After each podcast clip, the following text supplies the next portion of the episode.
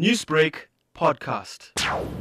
From outside as KZN subsistence fishermen, we're quite excited. However, as you know, during level 5 and 4, when COVID first started, and level 3, we had huge problems to persuade the President, uh, Cyril Ramaphosa, as well as the, the ministry to allow subsistence fishermen to continue to fish because they already practice social distancing. We are just confirming with the ministry now and the president because we know how we burnt our fingers when they done the same thing and only to find that subsistence fishermen were being arrested and harassed and the, the catches and the rods were, the equipment were taken away by the police. So we hope now that the police understand it fully and we should, we should ask for the Minister of Police um, to be, to come and give an interview on radio or uh, to the media regarding his his uh, viewpoint regarding the fishing because um, if it doesn't cascade down what we found during the COVID level three, despite the presidency and the ministry taking a decision to allow subsistence fishing, that message did not get down to the ordinary rank and file of the, of the police.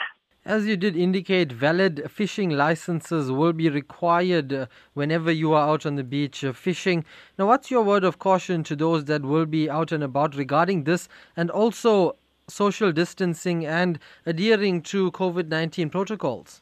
The fishermen must adhere to all COVID 19 regulations and they understand it. They know that uh, to the detriment of themselves, they can have the beaches all closed up. So for them, it's a matter of life and death, and to do what is right, not to go and to linger in crowds, not to fish with their crowds, but rather to separate themselves, which they know they must do because they cannot cast their, their rods out if they are together. It will entangle all the lines and all that.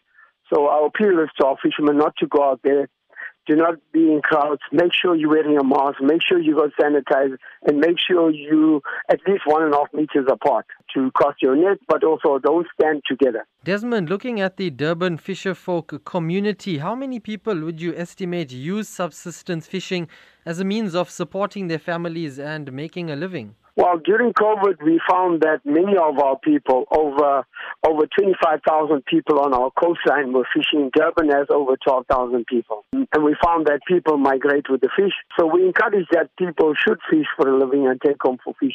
And we have, we've appealed to the president during COVID, as the COVID started and the, the lockdown affected uh, subsistence fishermen. We appealed to the president to not uh, drive a wedge and not to, you know, uh, deny people the right to food. Newsbreak, Lotus FM, powered by SABC News.